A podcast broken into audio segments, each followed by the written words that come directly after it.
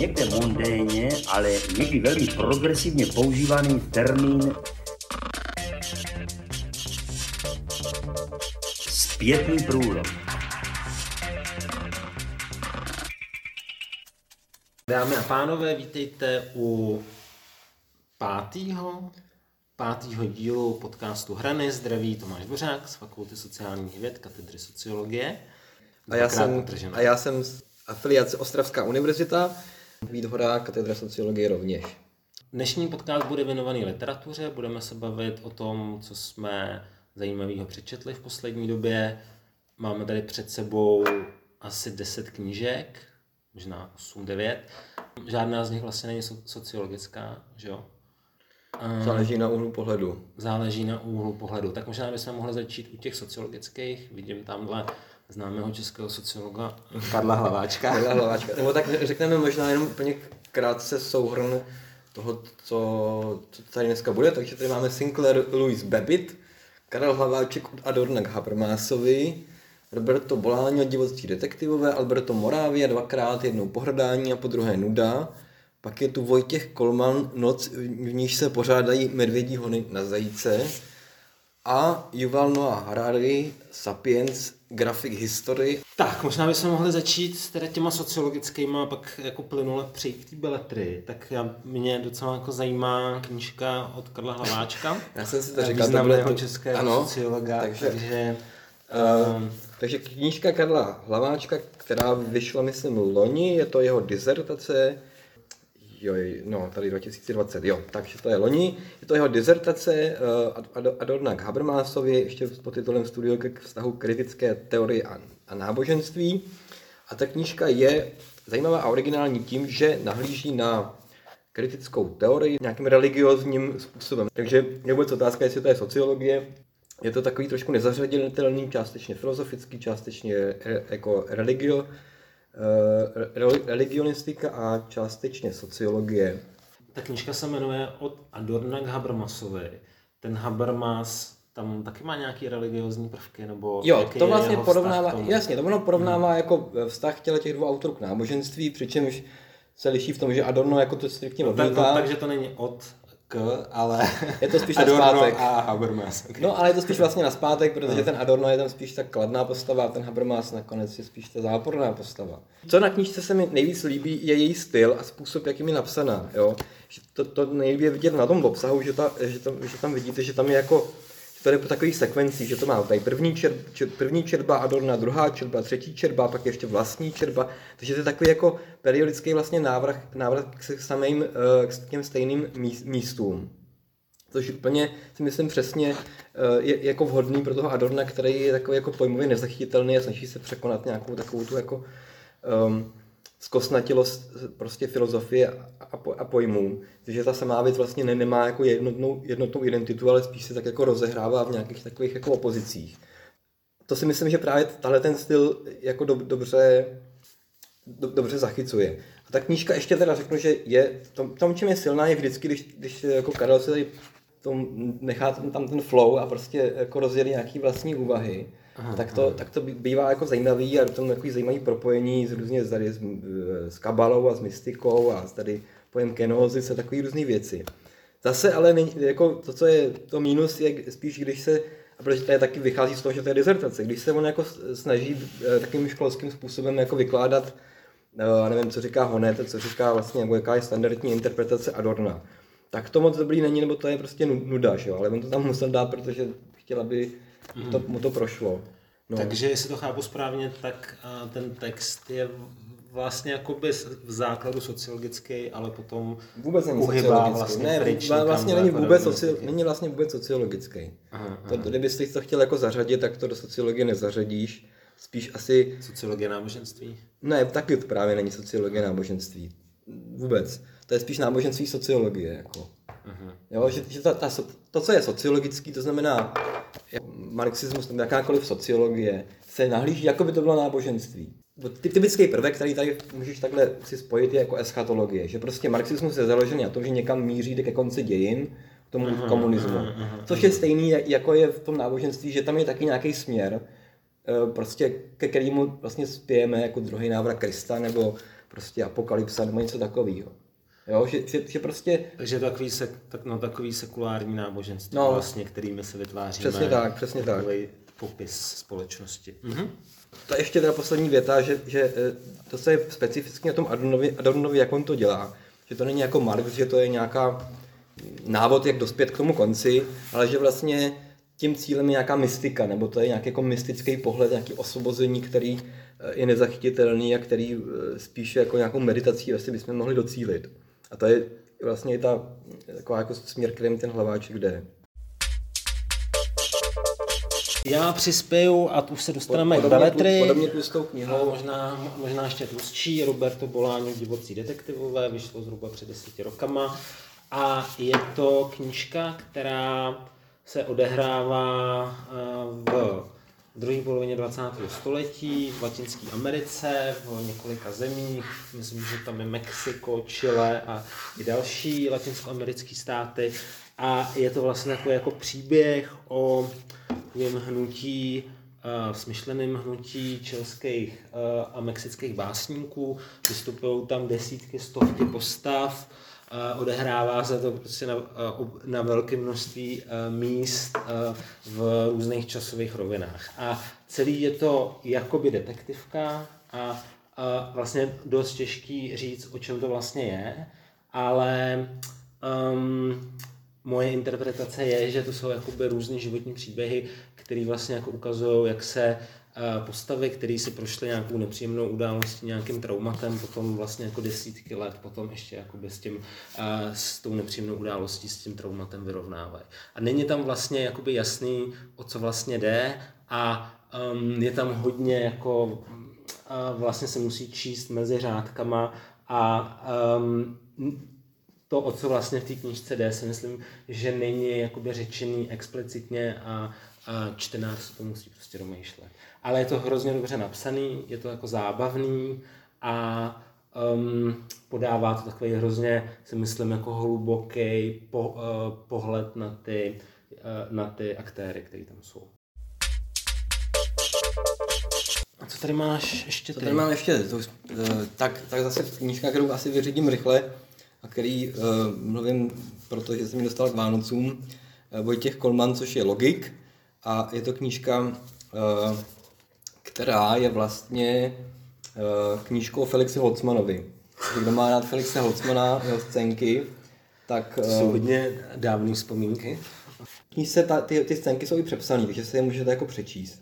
A je, že jsou dobrý, se ukazuje i, i v tom, že to není právě závislý jenom na tom Holzmanovi, jak to v tom jeho typickým podání, ale že se dají právě číst a se nejsou vtipný. No ale bohužel mě se na, na té knížce bavily asi nejvíc ty scénky, teda, ne, ne, ne, ne ten obsah. Ale no protože... No ta, a o čem je teda ten obsah? Vždycky tam je nějaká Holzmanova scénka a ten autor uh, jako řekne, že v ní můžeme najít nějaký filozofický obsahy. To znamená, no to je tenhle ten žánr. Přesně tenhle ten, přesně tenhle ten žánr. Medvídek, půl a filozofie. Přesně, přesně to jsem si na to vzpomněl, okay. přesně okay. jsem si na to vzpomněl, jak jsem to půjčil, že, že prostě se Holzmanova scénka a tohle už říkal Heidegger, tohle to říkal Hegel, jo. Aha. To je úplně jako zabijácký způsob, jak o té literatuře psát, protože to znamená, že v tom v tom obsahu, v tom Holzmanovi nebo v čemkoliv, o čem píšeš, není vůbec nic zvláštního, než to už můžu číst přece rovnou toho Heideggera, vůbec nepotřebuji Holzmana, že? To tam je jenom taková jako zábavná složka, aby to bylo teda, jakože můžeme říct Holzman, což je netypický, tak se ta knížka i prezentuje třeba v recenzích a takhle, že tam teda jako nej, nej, nejsou ty Hegelové nudný, že jo, ale tam Holzman, takže to je zábavný.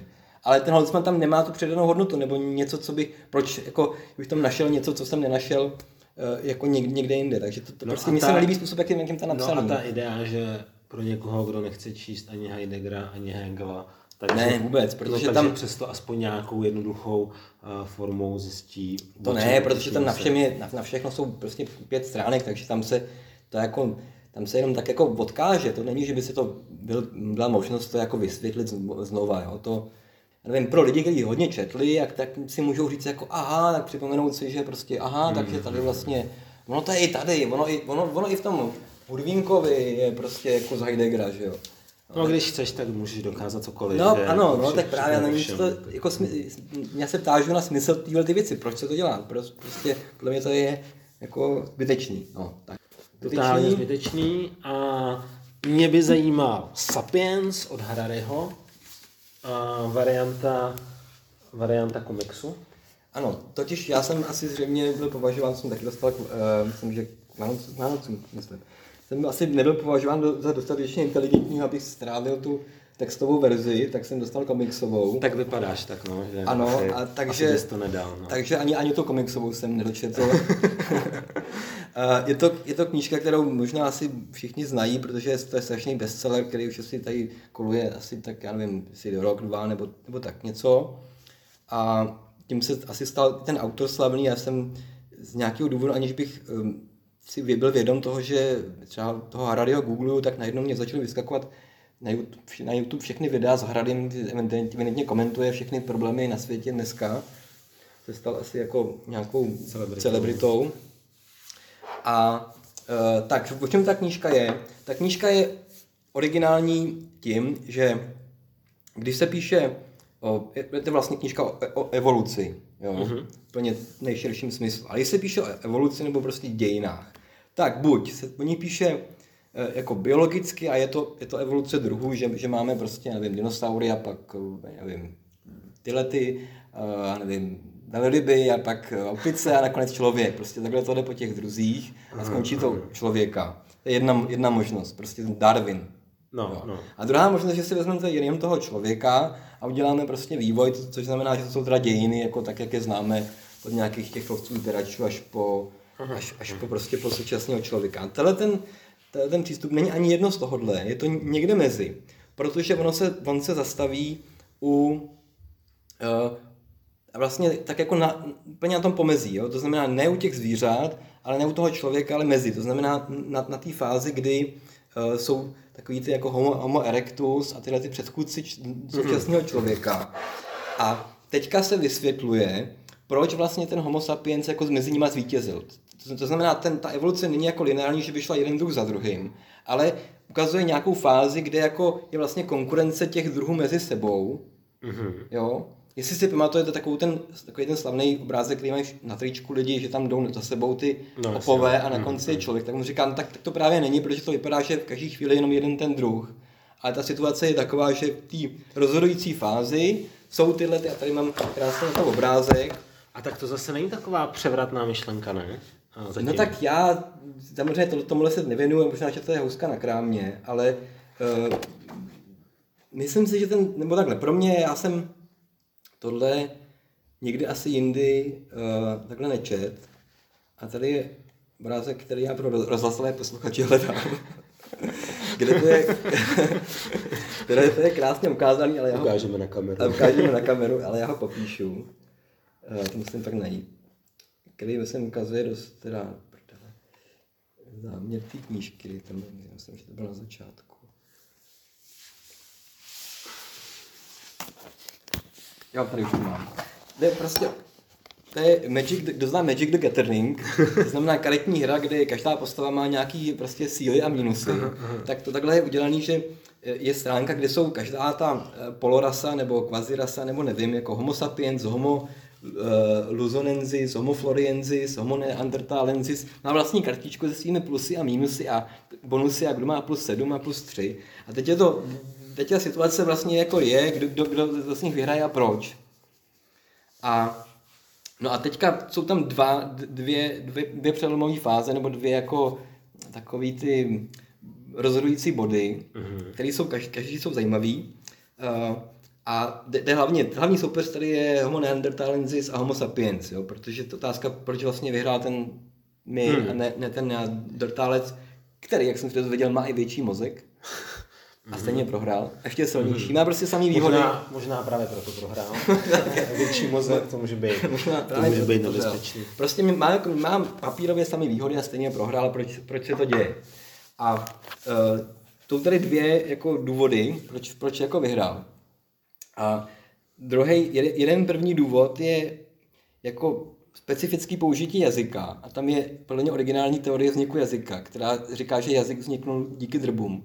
Mm-hmm. Že to je jako primární, primární důvod, proč vznikl jazyk, aby jsme mohli jako probírat osobní vztahy, jak do s kým a, a jak a takhle. A protože, protože ty vztahy jsou důležitý. Tam ta teze, že ten teď pozor, přichází sociologická, jako sociologický náběh, aha, že člověk vyhrál hlavně proto, protože to je sociální animal, social animal. A teď o to, jak to social jako dokáže zařídit ve větším počtu lidí. Jo? Takže první, první úroveň je ten, ty drby, potřebuješ udržovat. Takže bonus vazby, plus jedna. Prostě. Bonus plus jedna, vazby, vazby důvěry se, se všema lidma, aby si jako mohl, mohl kooperovat. Uhum. A to uměl líp než ten neandertálec, to drbání. Že líp drbal a proto, proto aha, byl lepší. Aha, aha. Jenže problém drbání je, že dokáže udržet maximálně sto padesát, jako sto padesát členů populace. To je tak zhruba ta, ten úroveň, kde jako dokážeš udržovat ty hodně osobní vazby a o každém vědět prostě jako s kým a tak dále. Jo? Aha, aha. Ale nad, nad to ne. Mm-hmm. Ale ta kooperace je samozřejmě efektivní, čím jako je více lidma. Že? A sto padesát je docela dost, já bych třeba nedal. Jako, no, ale... No sto padesát ty bys nedal taky, ta, potom ta křivka, že jo, ty historie může jít i dolů, že jo, no, upadek a... dnešního světa. No a ta druhá, a ta, a ta druhá klíčová, kdy se on dostane na těch sto padesát, je, že ten jazyk začíná ne, sloužit nejen k tomu, aby si neměňoval informace o světě, jako kde je nebezpečí a, a co jako kdo s kým, ale že začínáš vytvářet jako vlastní realitu, to znamená fikci, mytologii. A tohle to je pro sociologii prostě originální způsob, jak vlastně vyložit Durkheima. Protože to je klasický... Takže tak to je hodně velký skok, no. Ne, právě že není. To je klasický durkheimovský motiv, že vlastně jazyk, náboženství a mytologie a všechny tyhle ty věci mají jednu hlavní a prostě jedinou příčinu, že vlastně jsou tunelem společnosti. Že to, že máš mytologii proto, aby to mohlo jako srotit prostě víc lidí, jo? Protože no, když, máš, když máš náboženství, tak tomu může věřit prostě sto tisíc lidí a tím pádem má nějaký společný slítko. A nepotřebuješ, a nepotřebuješ no, potřebuješ drby, ale pro tu jako rozšíří, rozšíříš ten, ten... svoji tady plus jedenáct, různý jo, tady jo. abilities a strengths a, a takhle. Hele, tomu jako rozumím, mě by zajímalo, jestli i ty neandertálce měli nějaký výhody. Jako. No to právě neměli, no, tak tam je to braný tak, že oni jako, jako prohráli, měli větší, ne? No oni měli všechno, oni měli větší mozek, byli silnější, byli odolnější vůči mrazu, což v těch podmínkách, že jo, ano, prostě ano. Nějaký iks ypsilon doby ledový, bylo všechno jako papírově lepší, ale stejně, stejně prohráli, no. No a to, že teda uh, lidi nebo uh, homo sapiens měl... Um, měl drby a měl jako mytologie a náboženství, tak to pomohlo já. Almighty powerful. No to prostě, že, že vyhrál, protože měl tu kooperaci, takže mohl prostě se... Mohl jo, se že to, jako, že to umožňuje jako líp se koordinovat, buči, líp kooperovat. Vůči nepřátelům i prostě, aha, já nevím, aha. Když děláš válku proti jedné partě s druhou partou, tak když... Takhle, tak když máš nějaký příběh, který tě spojí. Když máš dva tisíce lidí no. proti sto padesáti lidem, kteří jdou na drbech, tak vyhraješ prostě těma dva tisíce, protože vás je víc, máte větší armádu, že jo, třeba. Dobře, tak uh, fajn, no. No, no moment, no, ještě no. musím jít na tomhle jednu, obráz, jednu poznámku, protože tahleta knížka podle mě dokazuje moji tezi, že... Ty se mi směješ, proč se mi směješ? Ne, poslouchám. Moji tezi, že, že modernita a postmodernita je vlastně to samý, to je moje teze, že to je vlastně to samý. Protože ta knížka je jako ryze moderní, takový ten typický prostě... Uh, jako modernistický způsob, že na všechno se ptáme vědce a chceme, aby nám teda všechno jako řekli, jak to s tím člověkem je a jak to je s komunikací. To totiž probíhá tak, že ten autor se uči, je, je sám hrdina té knížky a vlastně obchází svý kamarády z té univerzity, aby mu řekli prostě po kouskách, takhle mu vyložili všechno, všechno co jako ví. Takže on, on zajde za odborníkem na komunikaci, zajde za nějakou odbornicí na, na ty primáty a tak dále. Ale výsledkem tohohle jako tý obsese po, po těch vědeckých faktech, je příběh. To ta celá knížka vlastně nakonec prostě dává příběh člověka od začátku do konce. Takže, takže právě to je to, že ta, ta, jako ta narrativní věc a ta, ta příběhová není v rozporu, ale že to je to samý, což je prostě typický, typický Lyotard. Se ukazuje, že, že vlastně jako... Jakákoliv věda je trošku i příběh. No, přesně, přesně, příběh. Takže to... Tak to řekni nějakým fyzikům a uvidíš, jak, to, jak na to budou reagovat. OK, dobrý. Tak uh, máme ještě úplně poslední. poslední. To musíme dát, protože to je, přátelé, poslední to je poslední top of the top. To je, to je, to je celá... top of the top. Už mluvíme asi čtyřicet minut, já se podíváme, dlouho mluvíme. třicet pět. třicet pět. Ne, to, to nebude dlouhý, ale je to, přátelé, toto je, toto je zcela maximální doporučení. Toto je kniha, kterou si podle mě měl přečíst každý sociolog. Aha. Je to knížka prostě o dnešním člověku, i když by byla, i když byla napsaná společnost, i když byla napsaná vlastně přesně před sto lety, a je to vlastně popis jako americký, satira na americkou aha, společnost, aha. Ne, typického amerického dobrýho, správného člověka. Mně se líbí, že do minulosti, jako většinou je to sto let, ale teďka už je to několik tisíc let, nebo stovek tisíc let. Takže vlastně takže ale jenom do přítomnosti. Takže do přítomnosti. No a jenom teda jako taková obligátní reklama, že, že ta knížka, um, jakože za ní autor dostal Nobelovu cenu. Mě napadlo, jestli možná souvisí taky s tím, že tam je hodně Švédů. Takže třeba jako to akademii švédskou jako trošku, trošku nakopl. A celý vlastně, dokonce bych, kdybych neviděl, že to napsal Američan, tak si, tak si možná můžu jako si myslet, že to je nějaký jako švédský sociální demokrat, který jede do Ameriky, aby tam prostě pomluvil, co, co může pomluvit. Mm-hmm. Protože to, jako, Lewis je prostě jako rozhodně, rozhodně levičák. Myslím si, jestli, no, jestli jsi řekl, jak se ta knížka jmenuje. Babbit. Jo, Sinclair Lewis Babbit. Sinclair Lewis Babbit. Babbit je zároveň název hlavního hrdiny. To je knížka prostě o pánovi, který se jmenuje Babbit. A je to takový jako typický správný Američan, který, který je, a to právě v tom vidím, jako to, proč je to o tom dnešním člověku, že on je jako rozpolcený mezi, mezi dvěma takovýma silama. Jedna sila je požitek, jo, užívat si. A druhá sila jako naplnit nějaký takový jako morální zásady, že bude pracovat a že, a že se bude jako chovat správně a, a, a, a mít rodinu a, ty, a tyhle ty věci. A teďka on vlastně mezi tím tak jako kolotá a ve výsledku jako zůstane v nějakém meziprostoru, že vlastně nic nedělá pořádně a všechno dělá takovým jako utáplým způsobem, že si sice užívá, ale je to takový užívání, že se prostě natáhne na kanapé, dá si visku A, a prostě, nevím, k tomu si, k tomu si pustí nějakou kovbojku. A zároveň jako, jako realitní ra, ra, ra, agent. A říká si, jak se má válečně. Přesně tak, přesně tak. Ta knížka je vlastně propaganda. Oni si to pořád musí říkat, jak jsou, jak jsou skvělí, jak jsou nejlepší. Tam se člověk najde, že, že to je ten rozpor, jako, že máš si chvilku jako užívat, anebo budeš pracovat, aby si pak třeba mohl líp užívat, nebo...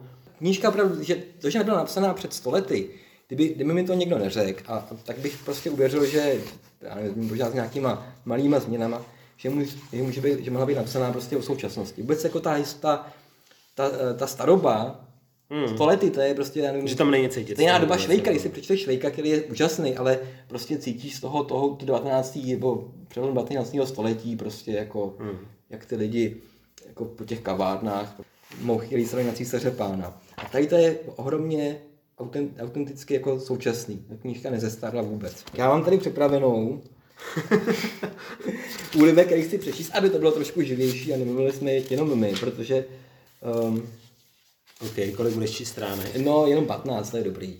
Dobře, uh, takže uh, varuju naše uh, dva posluchače, že následuje čtyřicet minut. A teďka ještě teda, jo, no, teďka ještě, takže... ještě uvedu tu, ten úryvek uh, tím, že další jako spojení s současnými tématy. Dneska se mluví o době postfaktický, uh-huh. což je nostalgický v tom, že teda předtím byla nějaká doba faktická, která byla, byla daleko lepší, než, než je ta dnešní doba. A tady je, právě se píše o tom, co to znamená, že je doba faktická. Naše velikost však nespočívá toliko v blahobytu získaném průbojností, ale stejně tak i ve společenském duchu, v tom průkopnickém idealismu a bratrství, jímž se Zenit, což je město, kde se to odehrává, vyznačoval již od chvíle, kdy ho otcové založili. Máme právo a přímo povinnost vůči svému půvabnému městu rozhlašovat všem a všude fakta o našich středních školách, fakta o našich velkolepých hotelích, bankách, obrazech a tesaných mramorech v jejich dvoranách a o naší druhé národní, druhé nejvyšší kancelářské budově ze všech vnitrozemských měst v celé zemi. Když dodám ještě, že máme nesrovnatelně vyšší počet kilometrů dlážděných ulic, vyšší, vyšší počet koupeln, vysavačů a všech ostatních znaků civilizace, že naše knihovny a galerie jsou skvěle doplňovány a umístěny v prostorných a pohodlných budovách, že naše, naše městské parky se svěžími trávníky, keři a socharskou výzdobou protkané upravenými cestičkami odpovídají nejvyšším současným nárokům, potom tím vším pouze naznačují, jak neomezená je velikost Zenitu. Věřím však, že si člověk má to nejlepší nechat nakonec.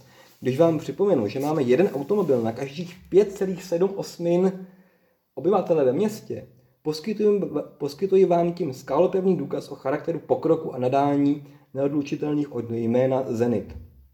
Ale pozor, spravedlnost, ale cesta spravedlivých není vyslána jen růžemi, než skončí, musím vás upozornit na problém, s ním se musíme v nadcházejícím roce vypořádat. Tak to bude o tobě, poslouchej. Mm-hmm. Nejhorší hrozbou rozumné správy města a státu nejsou zapřísahlí socialisté, ale spousta zbabělců, kteří pracují pod pokličkou.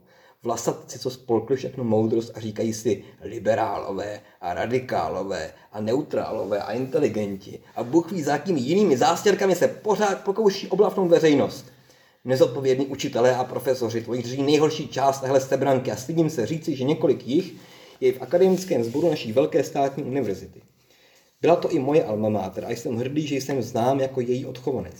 Existují tam bohužel jistí našeptávači, kteří, jak se mi zdá, myslí, myslí, že bychom měli zprávu národa předat vandrákům a výtržníkům. Tyhle prof je třeba zašlápnout jako hady a s všemi těmi padavky a třesořitkami jim podobnými. Americký podnikatel je velkorysý, až to bolí, ale od všech učitelů, profesorů a novinářů vyžaduje jedno.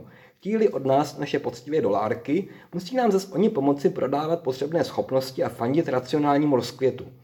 Pokud jde o tyto plechové huby, hnidopichy, pesimisty a cyniky, co přenáší na univerzitách, dovolte mi říci, že v tomto nadcházejícím roce blahobytu je naší svatou povinností nechat prodat všechny nemovitosti a schránit co nejvíc poctivých prašulí, ale i využít svého vlivu a nechat ty rošťáky vyhodit. Mm, mm. Tak, to, byla, to byl úryvek a ten uh, konec ještě uh, vysvětlil, proč ty, ty knížce psal u nás uh, Keller, ve svý knížce o literatuře, která mimochodem je úplně stejným příkladem, jako tady stejný, mm-hmm. stejný uh, strategie jako, jako Kolman. A právě to spojil s tím, to dělal tak, že Babbit je výkladem jako současného vzdělávání, že to je vzdělání pro Babbity a uh, ta, jak se jmenuje ten Rakušan, uh, teorie nevzdělanosti, Liesmann, tak to, jako, že to je, že to říká jako Liesmann. Mě zajímá jedna věc, jestli jsem tě nalákal, jestli si přečteš třeba tady Noah Harari. Hele, Harariho si asi přečtu, fakt? Protože to jsem stejně plánoval, protože aha, mi to bylo doporučeno z víc uh, míst. Takže ty jdeš na platformní notu, že? Já jedu přesně na to, co se teďka čte, jo, a co jo, teďka co jede, tak, tak to. A říkal jsem si, někdy že ten... si to jenom koupíš, ani to nečteš. Ale jako, no, já jsem si právě říkal, že ten komiks by nemusel být špatný, jako, ale já jako jsem tam nedostal daleko. Prosím. Že ono to je docela hustý, že to je jako takový dlouhý komiks. Tak jo, tak to je pro dnešek všechno. Co bude příště? Nuda a pohrdání. Ne, příště teda doufám, opět doufáme, jako pokaždé, že bude rozhovor. Uh-huh. Um, tak prostě doufáme a nezbývá nám než doufat.